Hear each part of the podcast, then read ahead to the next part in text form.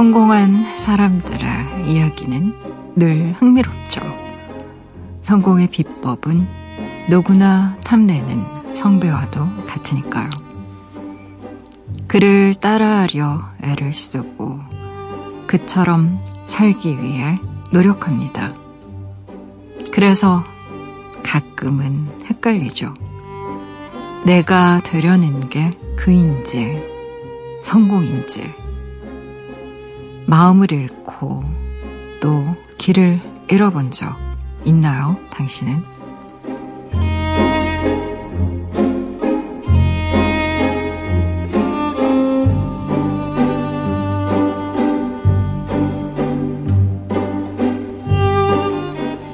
나에게는 나만의 방식이 필요합니다. 나에게는 나만의 맞춤 옷이 필요해요. 아무리 좋다는 습관에도 나에게는 독이 될 수도 있으니까요. 나에게 꼭 맞는 걸로 잘 골라 입을 줄 알아야죠.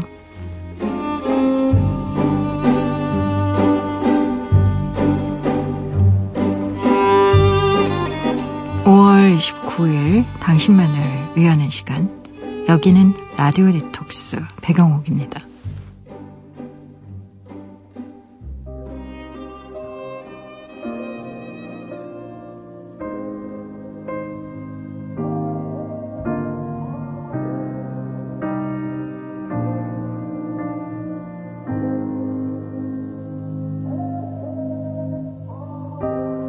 What's left to say?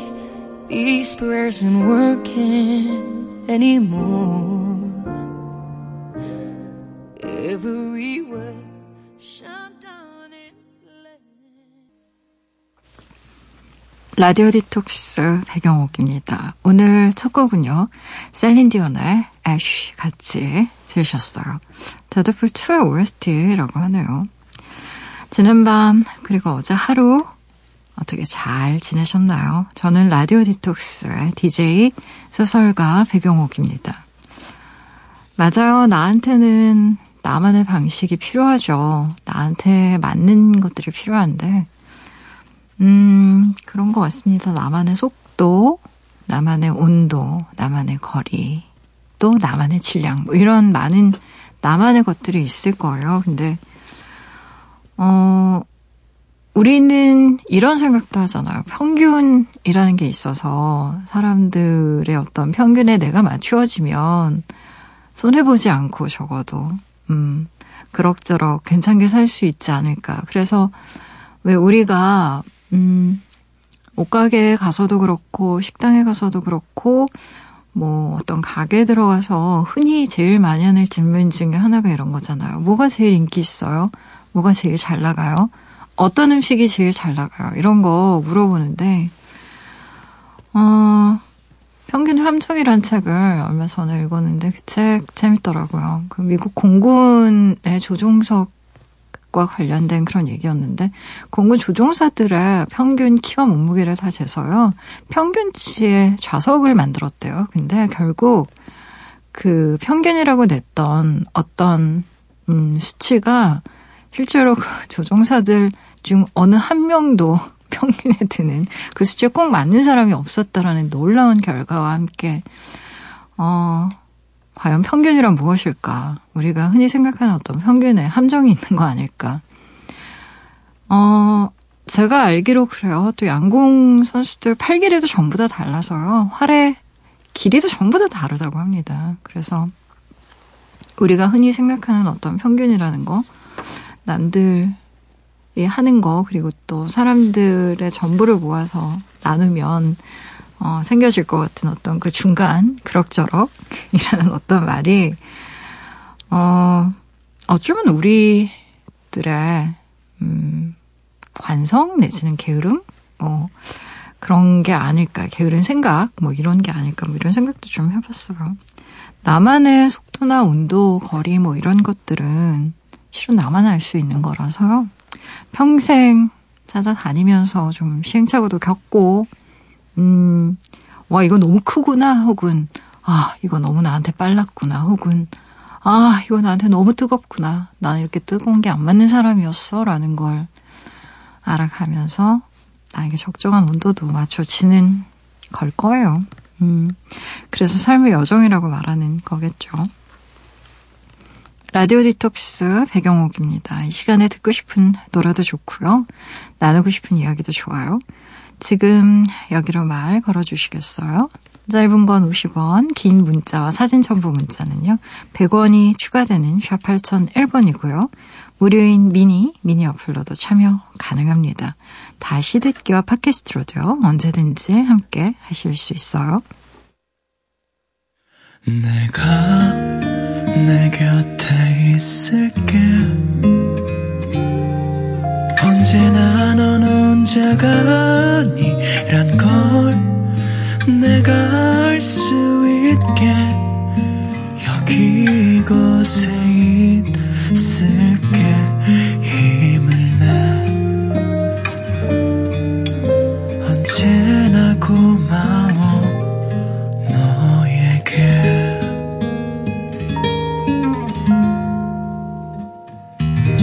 라디오 디톡스 배경옥입니다. 라디오 디톡스 배경옥입니다. 함께하고 계시고요. 여러분이 보내주신 사연들 만나봐야죠. 익명 요청하신 분이시네요. 백장님, 두 번째 문자입니다. 고시 공부를 준비 중인 남자친구에 대해 딥톡스를 요청했던 사람인데요. 드디어 발표가 났습니다. 그 사람이요. 음, 1차에 합격했어요. 자기 인생이 때때로 풀린 적이 처음이라 실감이 나지 않는다면서 좋아하는데 저 눈물 나서 울었잖아요. 겨우 1차일 뿐이지만 나도 합격할 수 있는 사람이라는 기쁨을 얻었다는 것만으로도 충분히 의미가 있다고 봐요. 이걸 시작으로 제 남자친구의 삶이 더 활기차고 풍요로워지길 바래요. 라고 보내주셨네요. 아, 정말 기쁩니다. 1차 합격하셨군요. 음, 6년 공부하셨다라고 제가 기억하는데, 어, 제가 다 홀가분하네요. 제가 너무 기쁜데요. 음, 좋아서 눈물 나셨다고 했는데, 아, 지금은 마음껏 기뻐하셔도 될 것 같아요. 뭐 2차 시험 준비하고 계신다고 들었었는데, 꾸준히 잘 열심히 준비하셔서 2차에도 좀 좋은 소식 있었으면 바라고요. 음, 꼭 그렇지 않다고 하더라도 서로 어쨌든 1차 붙은 건 정말 축하드립니다. 음, 좋네요. 아, 노래 듣고 오실까요? 케이윌의 노래 골라봤어요. 너란 별.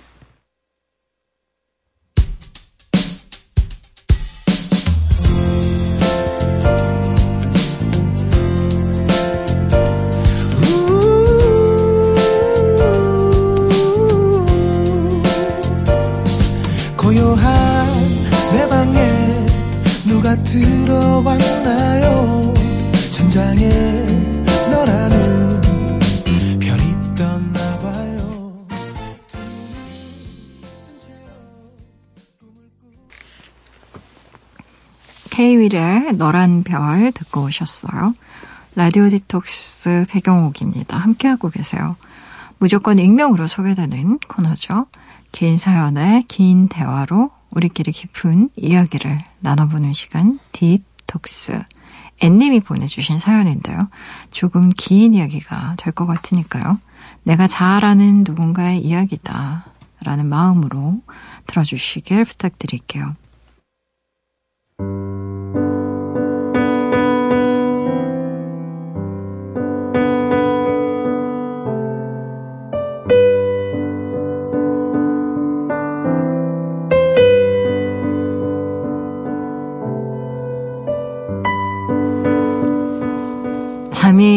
오지 않는 밤 문득 라디오를 켰다가 백장님 목소리를 듣게 됐어요.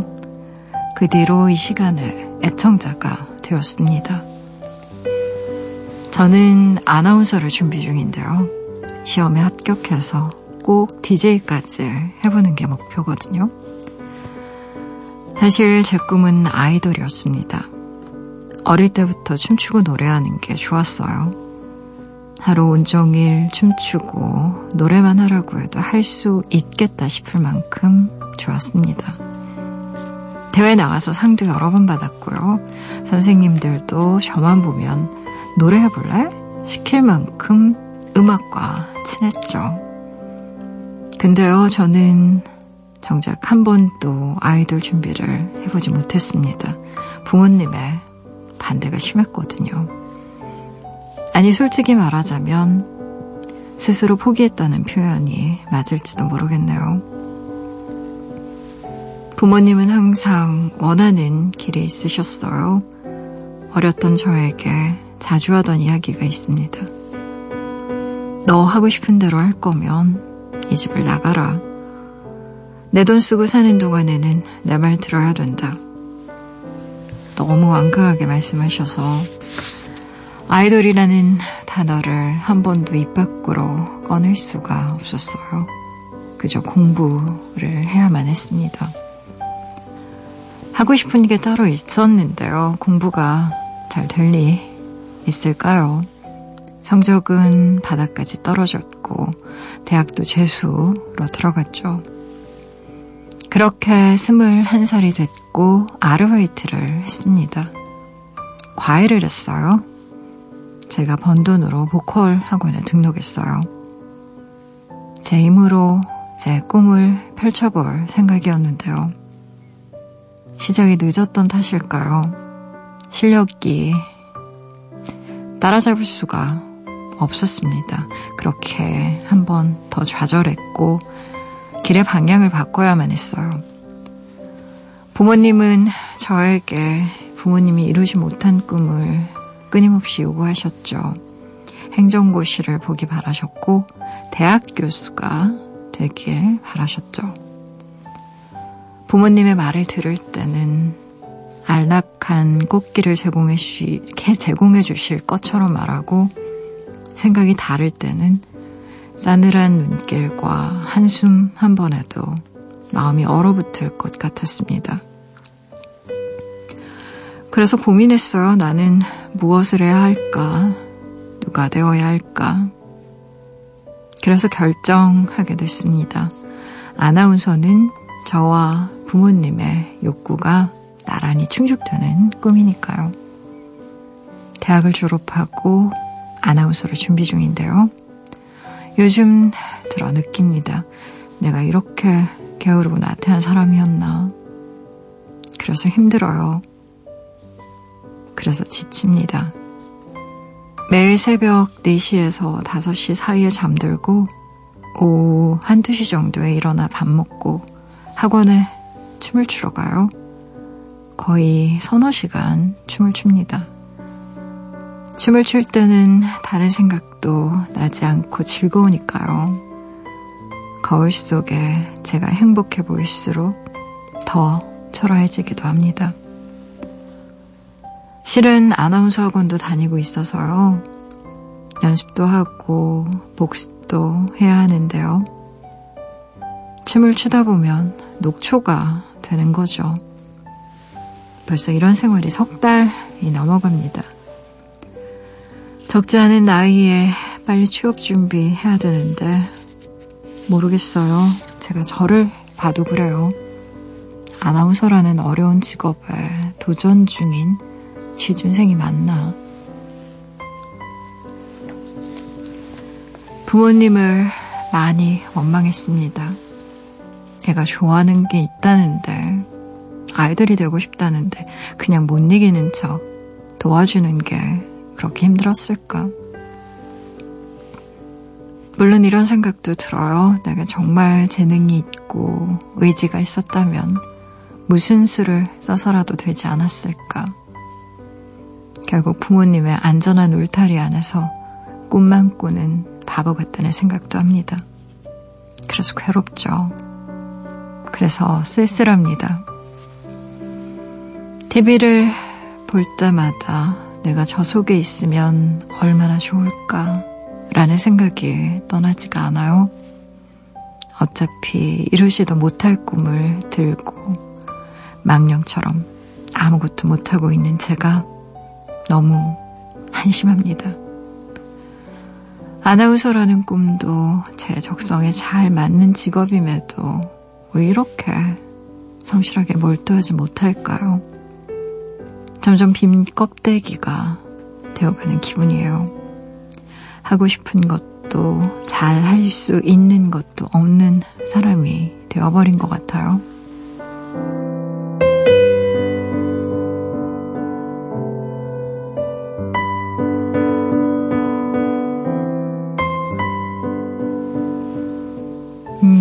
어린 시절 꿈꾸던 아이돌이라는 꿈 대신 아나운서 준비 중인 취준생 분의 사연인데요.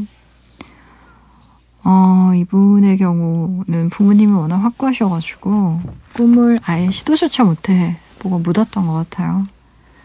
어, 그래서 대학에 입학하자마자 과외로 번 돈으로 보컬 학원에도 다녀보고 했는데 아마도 현실의 벽을 느낀 것 같고요. 음,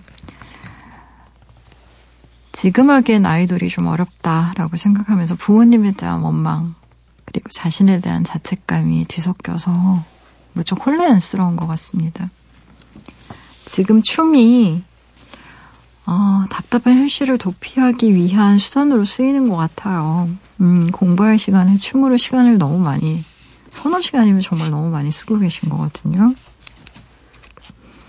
부모님이 이런 사실 잘 모른다고 했는데 어쩌면 부모님에 대한 반항심이 이런 식으로 표출된 걸 수도 있습니다.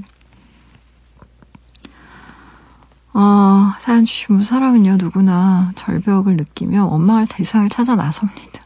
일종의 방어기제거든요. 근데 그게 지금은 부모님으로 보이고요. 경제적으로 지원해주는 한은 내 의견 따라야 된다.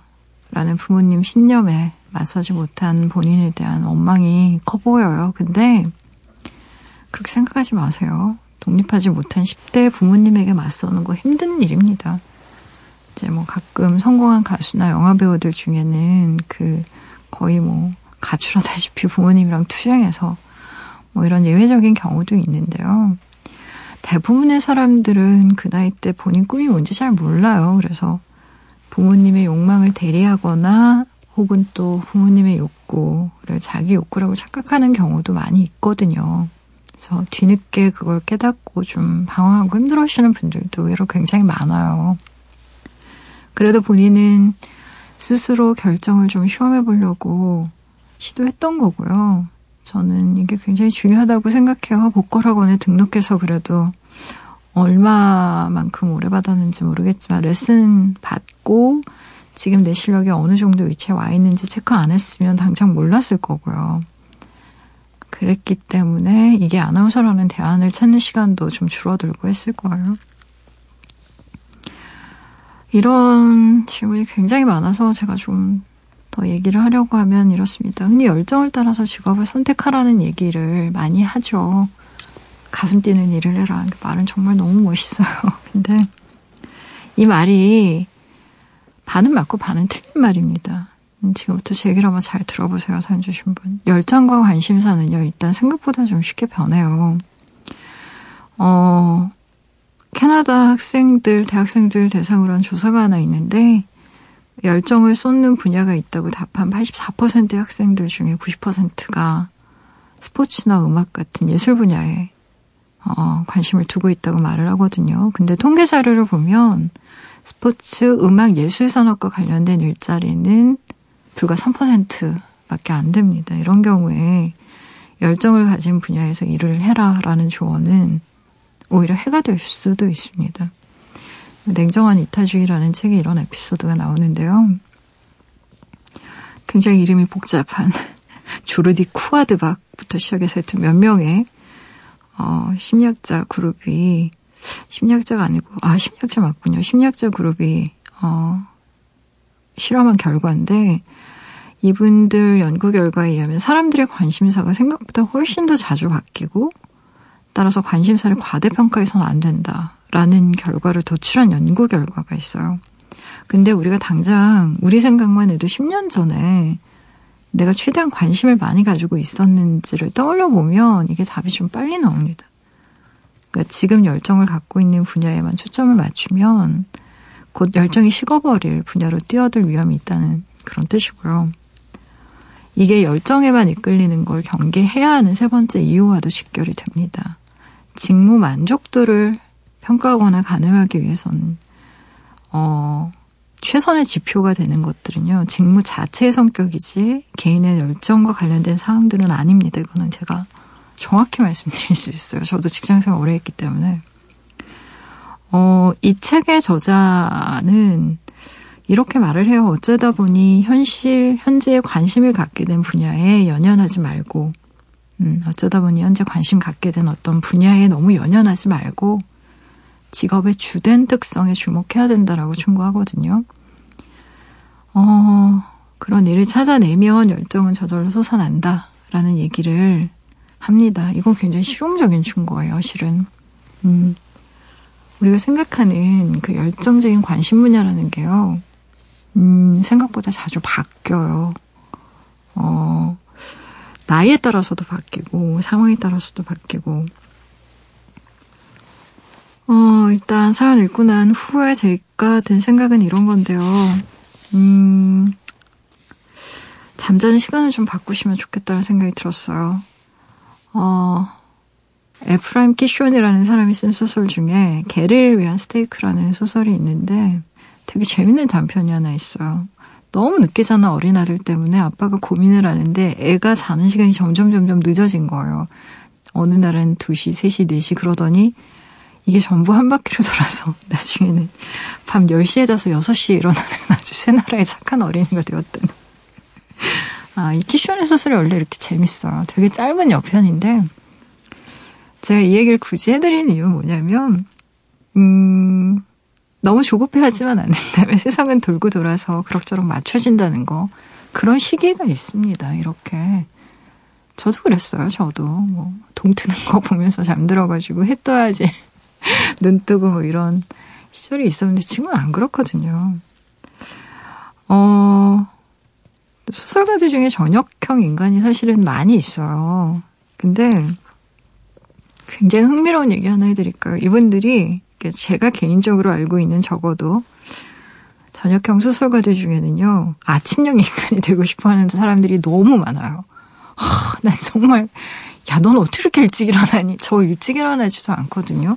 제가 보통 일어나는 시간이 8시 반에서 9시 정도인데, 제, 제, 저의 작업의 특징은 눈을 뜨자마자 일을 한다라는 것 뿐이지, 그래서 일이 좀 일찍 시작되는 것 뿐이지, 아침에 일어나는 시간 자체가 뭐, 빠르고 6시에 일어나고 5시에 일어나고 이러지 않아요, 절대. 근데, 이제, 잘 모르는, 제 작업 스타일 잘 모르는 분들 중에, 아, 도대체 비결이 뭐냐고 막 이런 얘기도 막 하고 그러시는데, 굉장히 흥미로운 건 아침에 일찍 일어나고 싶어 합니다. 이분들조차. 음, 저녁형 소설가들이 쓴 걸작 정말 많아요. 이건 좀 약간 다른 문제지만, 왜 그렇겠어요? 이게 우울감과 굉장히 깊은 관련이 있습니다. 시간에 대한 감각이 달라져서 그렇거든요. 햇볕 보는 일이요. 생각보다 우울함과 깊은 상관관계가 있어요. 그리고요, 우울은 일의 효율성을 떨어뜨리는 주범이에요. 주범. 어, 인생을 두 배로 사는 아침형 인간이라는 책이 있어요. 이거 제가 학교 다닐 때 정말 베스트셀러였는데 초대형 베스트셀러. 제가 이 책을 읽으며 내 인생이 망한 건 내가 아침형 인간이 아니라서 그렇구나라고 머리를 쥐어 뜯으며 아, 내 인생이 망한 이유가 이거였어. 막 마치 복음을 얻은 것처럼. 정말 밑줄을 막 긋고 막 별표를 하면서 읽었던 책인데 이 책에 이런 말이 있어요. 예를 들어 같은 8시간이라고 해도 오후 6시에서 오전 6시 사이의 수면보다 오후 9시에서 오전 5시 사이의 수면이 훨씬 알찬 수면인 것이다. 오전 5시에 수면 효율이 떨어지기 때문이다. 라는 말이 있는데요. 어, 그냥 일찍 자고 일찍 일어나는 게 좋다는 얘기입니다. 쉽게 풀이하면. 네. 어, 지금 본인이 너무 생각이 많아요. 제가 지금까지 했던 디톡스 원고 중에 어, 사연 원고 중에 가장 긴 원고 베스트 3 안에 듭니다. 지금 너무 머릿속에 생각이 많은데 이유 중에 하나는 뭐냐면요. 밤에 너무 깨어있는 시간이 길어요. 밤에 생각들이 너무 넘치게 많이 찾아오는 겁니다. 제가 한 가지 예를 들어드리면요. 낮 동안에는 그럭저럭 참아지던 어떤 통증이 유독 밤에 훨씬 더 아프게 날카롭게 느껴지는 경우가 많거든요. 대부분의 환자분들이 그렇게 느끼세요. 근데 이유가 통증 자체가 정말 강해지는 건 아니래요. 제가 의사 선생님한테 물어보니까 통증 자체가 깊어지는 게 아니라 환경이 바뀌는 거랍니다. 낮 동안에 어떤 빛이 사라지고 소음이 줄어들면서 내가 나에게 더 집중할 수 있는 환경이 만들어지는 거예요. 그래서 지금 본인 머릿속을 콩캉대는 생각들이 밤에 더 선명하고 날카롭게 본인을 압도하는 거예요. 자야 된다니까요, 이 시간에. 어, 제가 제안하고 싶은 건 이런 거예요. 춤을 그만 추라는 말은 절대 하고 싶지 않습니다. 저도 굉장히 오랫동안 춤을 췄고 그 몸을 움직이는 게 얼마나 몸에 정신 건강에 좋은지 알기 때문에 춤 그만 추라는 얘기는 안 할 거고요. 춤추는 시간을 바꿔보세요. 아나운서 준비를 위한 학원에서 공부를 한 이후에 자신에게 주는 보상처럼 댄스 학원에서 밤 시간에 춤추는 건 어떨까 싶어요. 어, 우리가 흔히 연습 많이 하면 굉장히 잘 춤을 출 수 있게 된다라고는 생각하는데요. 아닙니다. 무작정 많이 한다고 느는 거 아니고요.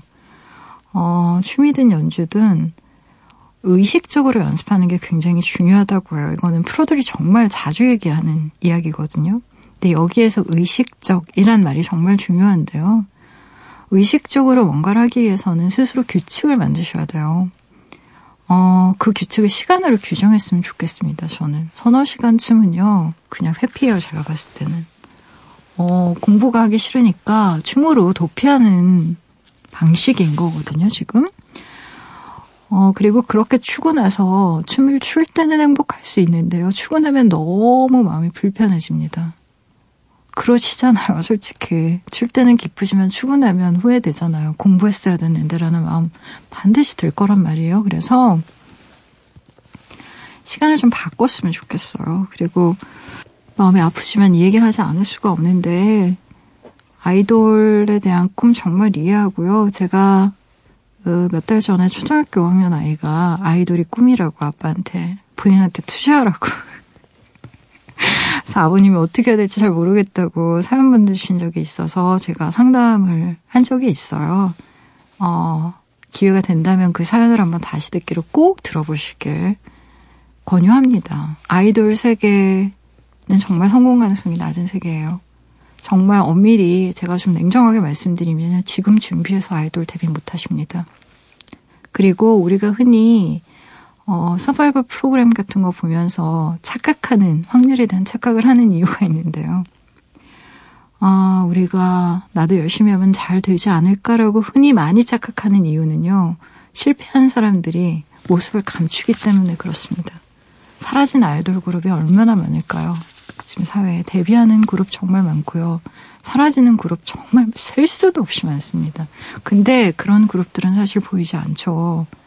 성공한 사람들이 도드라지게 보여서 우리가 정말 착각을 많이 하게 돼요. 어쩔 수 없어요. 그래서 그런 부분에 대한 생각을 하면서 좀 마음을 어, 내려놓으면 어떨까 싶어요. 음, 힘들겠지만 빈 껍데기가 된 것 같다고 했는데요. 자신의 정체성을 자신이 하고 있는 일에서 찾는 현대사회에서 정말 본인뿐만이 아니라 그런 마음으로 살아가시는 분들 너무 많습니다. 참 모두에겐 불행한 일이에요. 그래서 나를 지키면서 일하는 방법을 스스로 찾는 게 정말 중요하거든요. 아이들을 못해서 내가 너무 원통하다. 라는 마음을 자꾸 후회와 원망의 형식으로만 갖지 마시고요.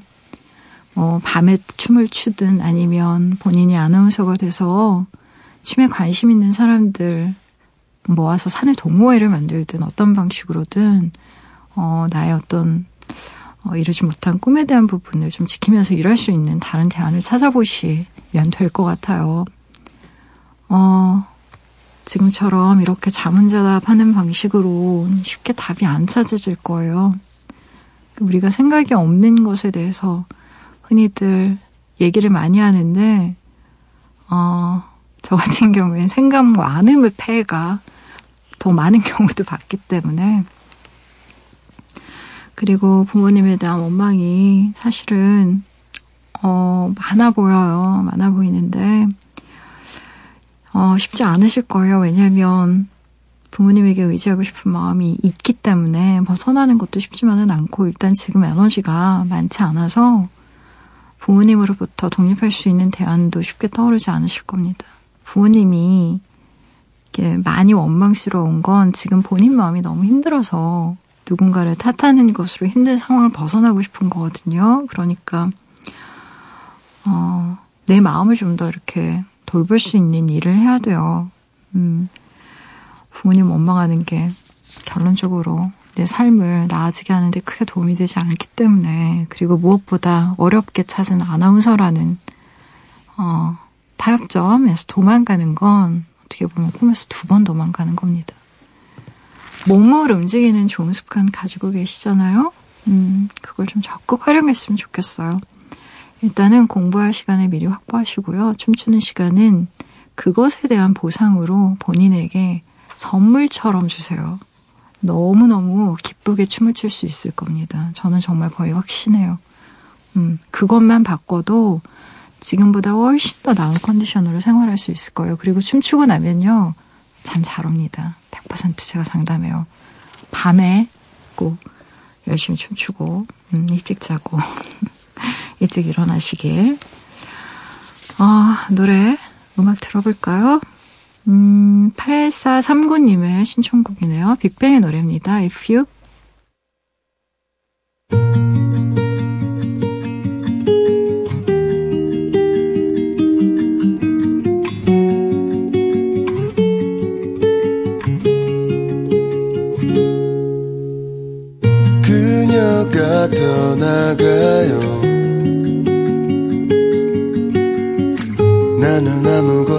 할수 없어요.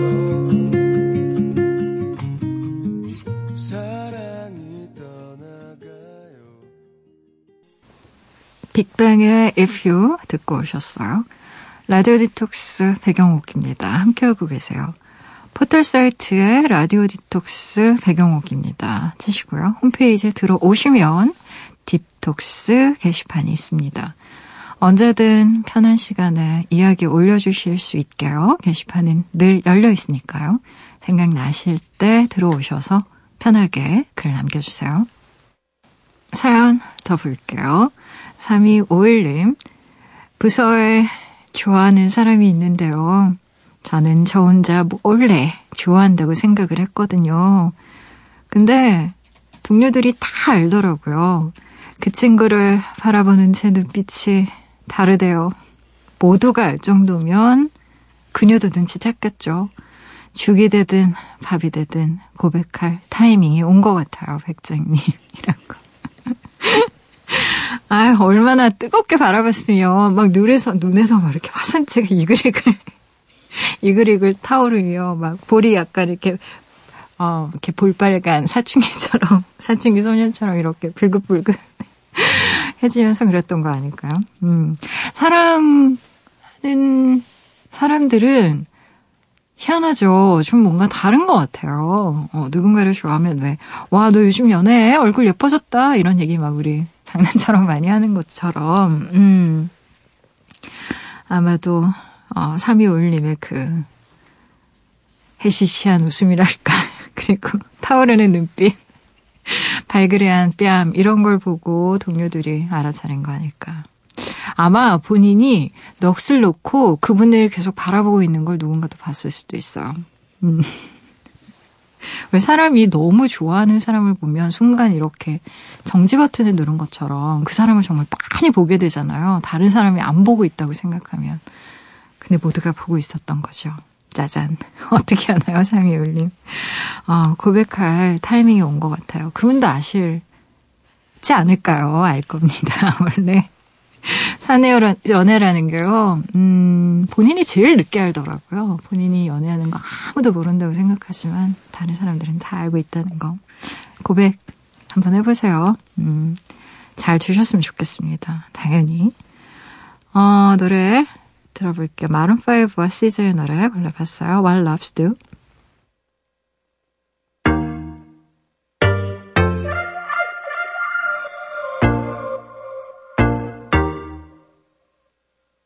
Oh, hey,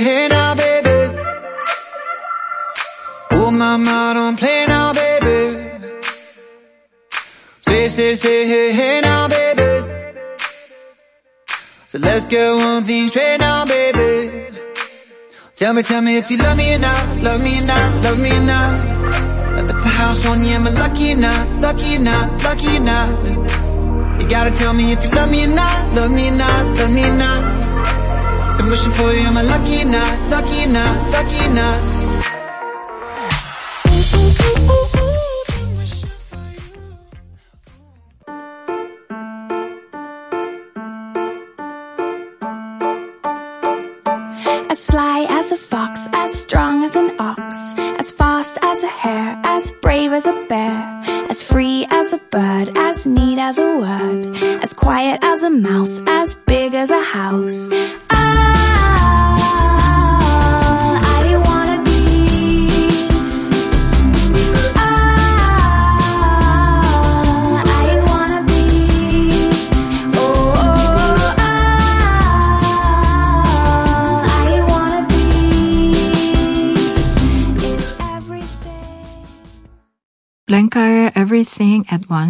5120님의 신청곡 듣고 오셨어요.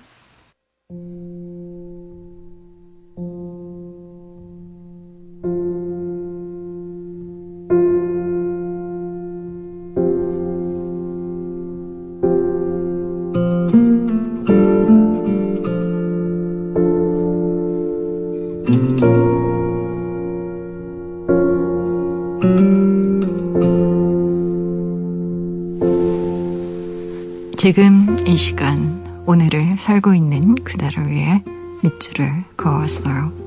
밑줄 사용법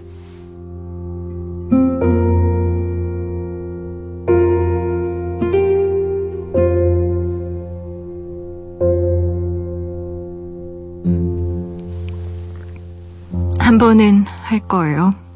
정말 진짜 한바탕 할 거예요. 네가 그러고 싶은 마음 100번, 1000번 옳다. 100번, 1000번 옳다. 충분히 이해할 만하다. 이런 얘기를 해주면 지혜가 나 이래도 된다고 했으니까 정말 가서 한판 하자. 그렇게 되지 않는다.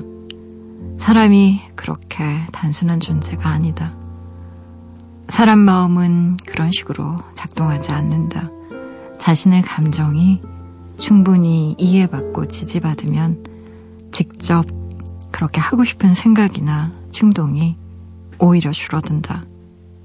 아무도 몰라주면 언젠가 꼭 감행할 행동도 충분한 지지와 이해를 받으면 안 하게 될 가능성이 더 높아진다. 하더라도 이성을 잃지 않고 합리적으로 하게 된다.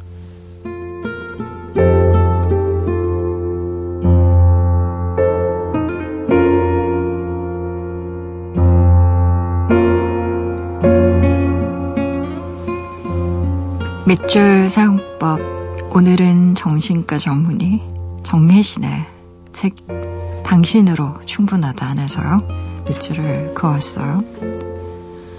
나의 고민을 1대1이 아닌 1대4로 풀어낼 때 우리에게 어떤 일이 벌어질까요? 집단 상담은요, 이런 경험을 해볼 수 있는 의미 있는 장입니다. 나의 고통이 너의 이해와 우리의 공감을 불러일으킬 때 우리의 상처는 꽃으로 피어날 수 있을 테니까요. 이해와 공감을 받지 못한 마음은 늘 타인의 공감을 찾아 헤매죠. 하지만 결국 우리가 찾아 헤매는 가장 따뜻한 타인은 어쩌면 그 누구도 아닌 나 자신입니다. 비난하지 않고 나를 받아들여주는 타인의 존재 중요하죠. 하지만 내가 나를 이해할 때, 내가 나를 더 이상 미워하지 않을 때, 내가 나의 상처를 부정적으로 바라보지 않고 나의 부족함이나 실수로 여기지 않을 때, 우리는 비로소 치고받을 수 있어요. 오늘은 이 책의 일부를 읽어드리는 것으로 밑줄을 마치겠습니다. 어떤 이가 심리적으로 감당하기 힘들어서 그 아픈 부분을 덮어두고 있을 때 그 부분을 자극하고 건드리면 그를 더 괴롭히는 일이 될 거라는 생각. 그런데 정말 그럴까? 결론부터 말하면 결코 그렇지 않다. 오히려 그 반대다. 상처의 실체를 드러냈는데 그걸 알고 나니 당신의 마음을 더 잘 이해할 수 있겠다. 당신이 그래서 그동안 그랬구나 하는 식의 공감적인 반응을 받는다면 치유될 것이다.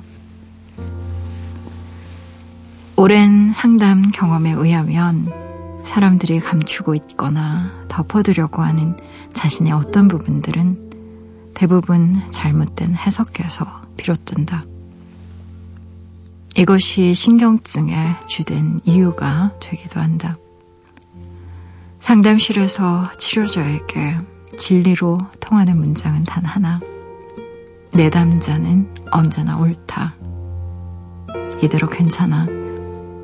정말 이것도 괜찮아. 실은 다 괜찮아. 너는 언제나 괜찮아. 너는 오라.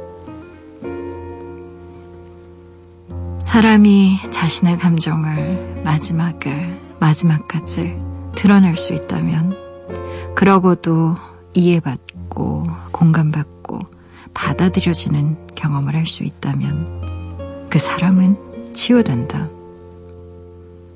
자기 존재에 대한 근원적 안정감을 느껴본 사람은 변한다. 편해지고 너그러워진다. 치유의 마지막 종착역에서 결국 얻는 것은 있는 그대로의 자기를 순하게 받아들일 수 있는 상태이다. 어려운 말로 건강한 자기애라고 한다.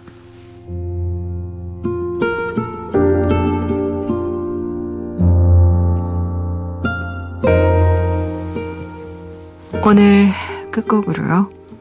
크리스티나 아길레라와 A Great Big World가 함께 부른 Say Something 같이 들으시고요. 지금까지 라디오 디톡스 배경옥이었습니다.